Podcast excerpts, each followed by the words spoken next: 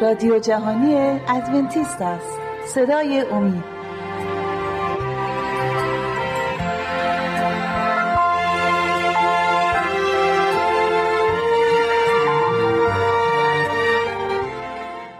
دوباره سلام گرمی دارم خدمت شما برادران خواهران عزیز.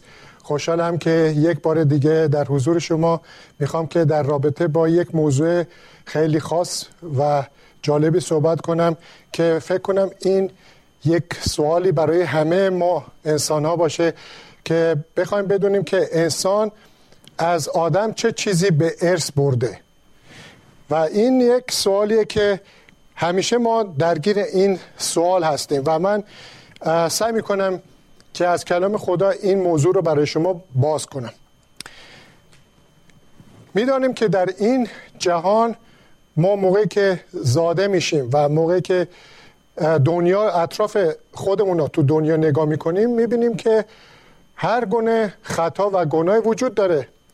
یه, یه،, شخصی می‌بینیم که یه بیماری می‌گیره. یه شخصی یک خرابکاری برای افراد دیگه پیش میاره و همه, همه نوع اشتباهات و بلایایی در این دنیا هست که ما متوجه آن هستیم و ما هم در اون هستیم. در کلام خدا اولین آیه که در این رابطه می‌خونم از کتاب رومیانه.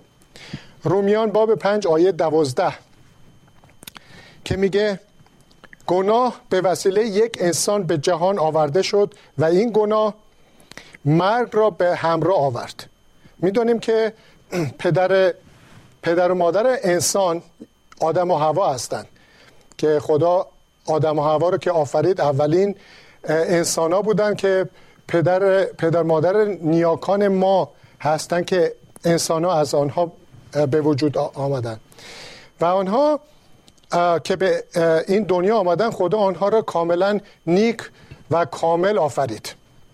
ولی اینجا کلام خدا میگه که گناه به وسیله یک انسان که همون درباره آدم صحبت می‌کنه یا هوا صحبت می‌کنه درباره یک انسان به جهان وارد شد و این گناه مرگ را به همراه آورد. در نتیجه چون همه گناه کردند مرگ همه رو در بر, در بر گرفت. خب اینجا آدم و هوا موقعی که خطا کردن و کلام خدا رو گوش ندادن. و اون اشتباه رو انجام دادن خطا کردن از جلال خدا دیگه قاصر شدن. و این گناه را در ذاتشون آورد در ذات آدم و هوا و موقعی که این گناه در ذات آنها شد اونا هم از خدا دور شدن. اشتباهاتی در زندگی خودشان بعد از گناه و در واقع اشتباهاتی در فرزندانشون پیش اومد. به ارث بردن به یه زبان دیگه یعنی اینکه چون ذات طبیعتشون عوض شد به خاطر اون نافرمانی و گناهی که انجام دادن اون نافرمانی باعث تغییر طبیعت انسانی آنها شد موقعی که کامل و مقدس بودن شدن ناپاک و خطاکار باعث شد که بچه های آنها هم بتونن این ارث رو از پدر و مادرشون بگیرن و همچنین این نسل در نسل ادامه پیدا کرد تا به امروز که ما به همون صورت این وارث گناه شدیم. و گناه هم که الان من این آیه را برای شما خوندم میگه که چون همه ما این ارث رو گرفتیم و گناه کار شدیم مرگ همه رو در بر گرفت. موقعی که ما از خدا دور میشیم مرگ ما رو در بر می‌گیره. چرا که خدا منشه حیاته. فقط خداست که زندگی ابدی داره که از خودشه. و زندگی رو به فرشته ها و موجودات دیگه که آفریده میبخشه. هیچ شخصی حتی فرشته ها هم ابدی نیستن بلکه اون ابدیت رو از خود خدا که منشه حیات می‌گیرن. و ما هم که در آخر سر در راه خدا گام برداریم و او را در راه خدا پیش بریم و جهان را ترک کنیم و به بهشت برسیم اون ابدیت رو در بهشت از طرف خدا دریافت می‌کنیم. در کتاب پیدایش باب چار دو آیه می‌خونم آیه هشت و آیه 23 آیه هشت در رابطه با غائن پسر اول آدم هوا که میگه بعد غائم به برادرش حابیل گفت بیا با هم به مزرعه برویم. وقتی در مزرعه بودند غائم به برادرش حمله کرد و او را کشت. اولین خطایی هم که به فرزندان رسید یعنی هوا رفت و ناموتی خدا شد. اون چیزی که نمی باید انجام بده. از اون درخت معرفت نیکوبت که نباید اونو دست لمس می‌کرد و اونو می‌خورد.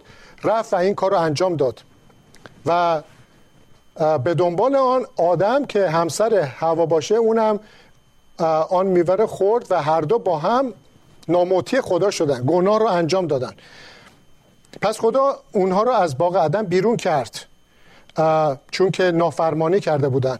و اون ارث به دو فرزندشون رسیده بود که فرزند بزرگشون قائن برادر خودشو که در آن زمان فقط چهار نفر بودند. دو پسر و پدر و مادر قائم برادرشو از بین برد به خاطر اون ارث گناه آلودی که به خودش رسیده بود و طبیعتش عوض شده بود. و یه داستان شبیه داریم در رابطه با لمک. لمک هم یه شخصی بود یک چند نسل بعد از قائن که میگه لمک به زنان خود گفت به حرف من گوش کنید. من مرد جوانی را که به من حمله کرده بود کشتم. پس می‌بینیم که این قتل این ارسی که از گناه به ما موروسیه و رسیده قتل رو دوباره مرتکب میشه انجام میده. حالا این فقط قتل نیست می‌تونه دروغ باشه می‌تونه کارهای اشتباه دیگه ای که از طبیعت گناه به ما رسیده در ما نشون سمرش رو در ما نشون بده.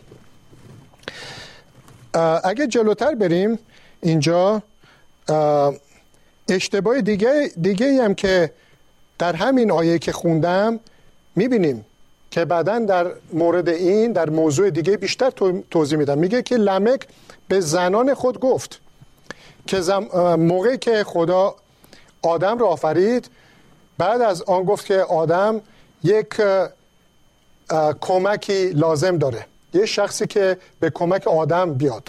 و اون هوا بود که بعد از آن بعد از آفریدن آدم خدا هوا رو از خود دنده آدم آفرید که کمک آدم بشه. و اینجا خدا گفت, گفت که انسان فقط زن و شوهر باشند. فقط هر مردی باید که یک زن داشته باشه و این طریقه بود که خدا برای انسان ها مقرر کرد. ولی اینجا به خاطر اون گناهی که پیش اومد لمک میگه که به زنان خود گفت یعنی رفته بود و از اون اراده خدا که برای هر انسان یک زن باشه یک مرد باشه با هم زوج باشن بیرون رفت و چندین زن گرفت. و نه فقط این خطا را کرد بعد ادامه میده میگه که من مرد جوانی را که به من حمله کرد بود کشتم. اینم اشتباه دیگه ای که اینجا یاد شده ولی اشتباهات زیادی انجام داده که یاد نشده. آیه بعدی که ما رو راهنمایی می‌کنه در پیدایش باب 6 آیات 11 تا 13 اما تمام مردم در حضور خدا گناهکار بودند. این زمان نوحه که داستان نوح شما می‌دونید طوفان نوح که تمام جهان در بر گرفت در اون رابطه میگه که تمام مردمی که در زمان نوح زندگی می‌کردند تمام مردم در حضور خدا گناهکار بودند و ظلم و ستم همه جا را پر کرده بود. خدا دید که مردم زمین فاسد شدند. و همه راه فساد پیش گرفتند.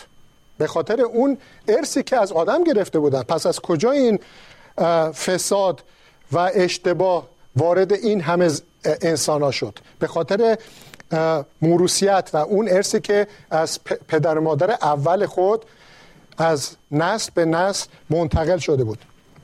خدا به نو فرمود تصمیم گرفتم بشر را از بین ببرم. چون ظلم و فساد آنها دنیا را پر کرده است. بنابراین من ایشان را همراه با زمین نابود خواهم کرد.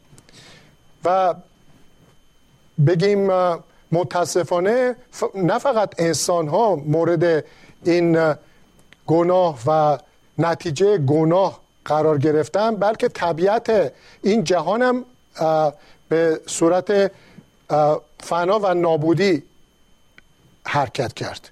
حالا ما شما رو نگاه کنیم به فرزن درخت ها برگا می‌بینیم که این بر برگا به جای اینکه همیشه سبز باشن همیشه زنده باشن برگا زمانی می‌رسه که زرد و قهوه‌ای میشن خشک میشن و فرو میریزن. خب این, این نشانه مرگه. همونطوری که انسان ها و حیوانات میمیرن طبیعت که باشه درختان هم از بین میرن. همه چیز رو به فرسایش و نابودی پیش میره به خاطر این گناهی که انسان بر روی زمین آورد. در کتاب جامعه باب شش آیه 20 رو می‌خوانم که توضیح میده به این صورت در این دنیا هیچ کسی نیست که کاملا نیک کردار باشد و گناه نکند. پس اگه هیچ کسی نیست که کامل باشه نیک کردار باشه. فکرش کاملا پاک باشه. و گناه نکنه وجود نداره. و اگه وجود نداشته باشه اون موقع است که نشون میده ما از یک چیزی ضربه خوردیم. و اون ضربه از طرف اشتباهی بود که پدر مادر اولین ما انجام دادن. یعنی دور شدن از اوامر خدا. و ما اونو متاسفانه به ارث گرفتیم. کتاب رومیان همچنین اینو بیشتر توضیح میده. باب سه آیه 23 میگه همه گناه کردند و از جلال خدا محرومند.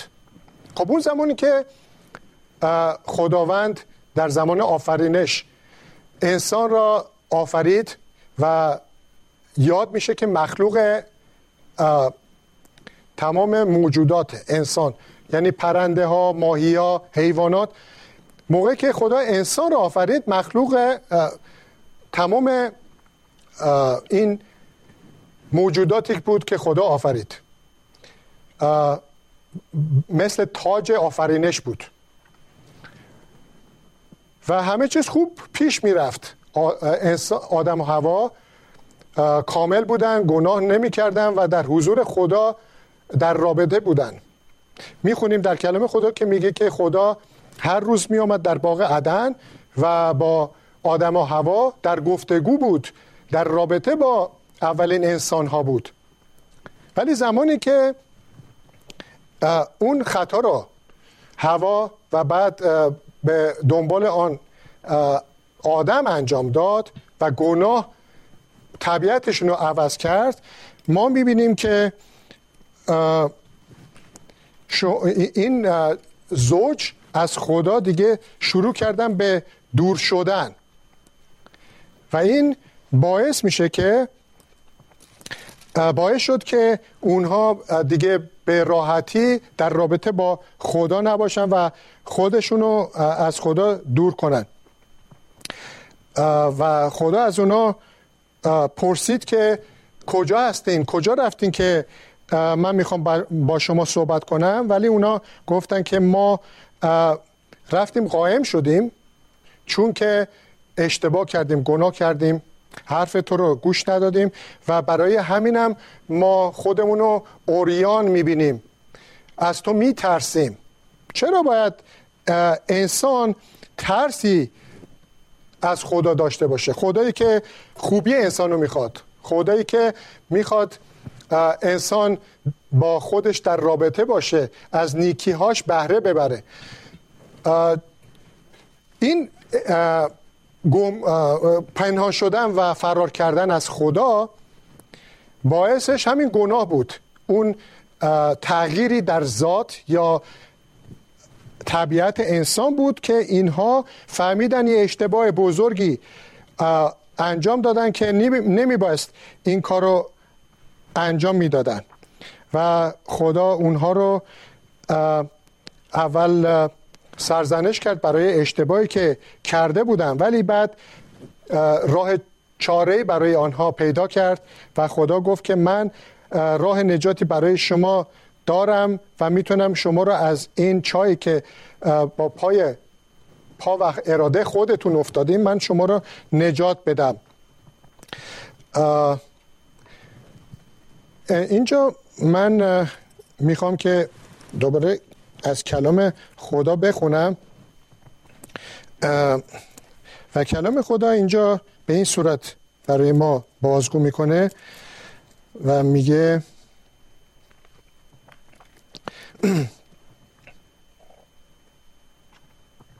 در کتاب پیدایش باب سه و آیه یک از آیه یک من ادامه میدم. ببینیم که ماجرا به, به چه صورت شد که فریب خورد. هوا فریب خورد و بعد به دنبالش آدم هم فریب خورد. و مار از همه حیوانات سراک خداوند. خداوند خدا ساخته بود هوشیارتر بود. و به زن گفت آیا خدا حقیقتا گفته است که از همه درختان باغ نخورید؟ زن به مار گفت از میوه درختان باغ می‌خوریم. لیکن از میوه درختی که در وسط باغ است خدا گفت از آن مخورید و آن را لمس مکنید مبادا بمیرید. مار به زن گفت هرانه نخواهید مرد. بلکه خدا می‌داند در روزی که از آن بخورید چشمان شما باز شود و مانند خدا عارف نیکوبت خواهید بود. و چون زندید که آن درخت برای خوراک نیکوست و به نظر خوشنما و درختی دلپذیر و دانش افزا پس از میوهش گرفته بخورد و به شوهر خود نیز داد و او خورد. آنگاه چشمان هر دویشون باز شد و فهمیدن که اوریانند. پس برگای انجیر به هم دوخته سترها برای خیش ساختند خب اینجا نگاه کنید که به چه صورت پیش رفت. مار یعنی همون شیطان که به وسیله مار خودش رو ظاهر کرده بود که هوا رو گول بزنه سوالی برای هوا پیش میاره. و این سوال این بود که آیا خدا گفته که از همه میوه های این باغ نخورید؟ خب یه شکی به فکر هوا آورد. ولی هوا یادش بود خدا چی گفته بود؟ گفته بود که نه از همه می‌خوریم. اجازه داریم بخوریم.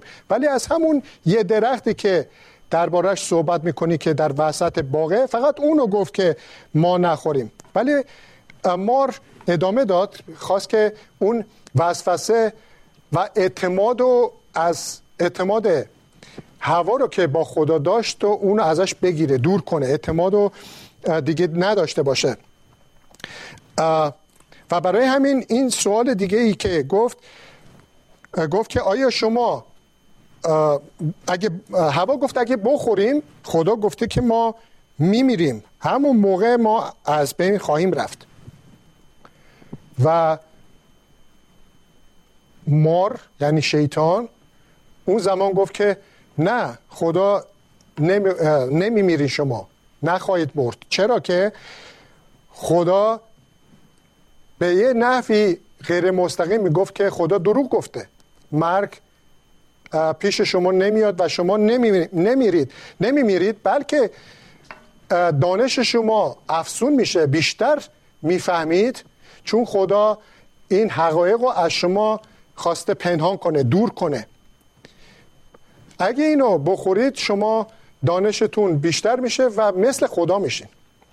خب ببینین همون دروغ که شیطان در حضور خدا در بهشت شروع کرده بود که من می‌خوام مثل خدا بشم و حتی می‌خوام که تختم را در بالای خدا قرار بدم. و رفت و همون دروغ را به همکاران فرشتای دیگه گفت همون موضوع رو اوورد به هوا شروع کرد. گفت که نه خدا نمی‌خواد که تو مثل اون همه چیز رو بدونی. ولی اگه بخوری شما یعنی هوا و آدم شوهرت مثل خدا دانش رو درک خواهید کرد و مثل اون میشین. از شما یه چیزی رو دریغ می‌کنه خدا. و هوا اعتماد خودش رو از خدا برید از دست داد.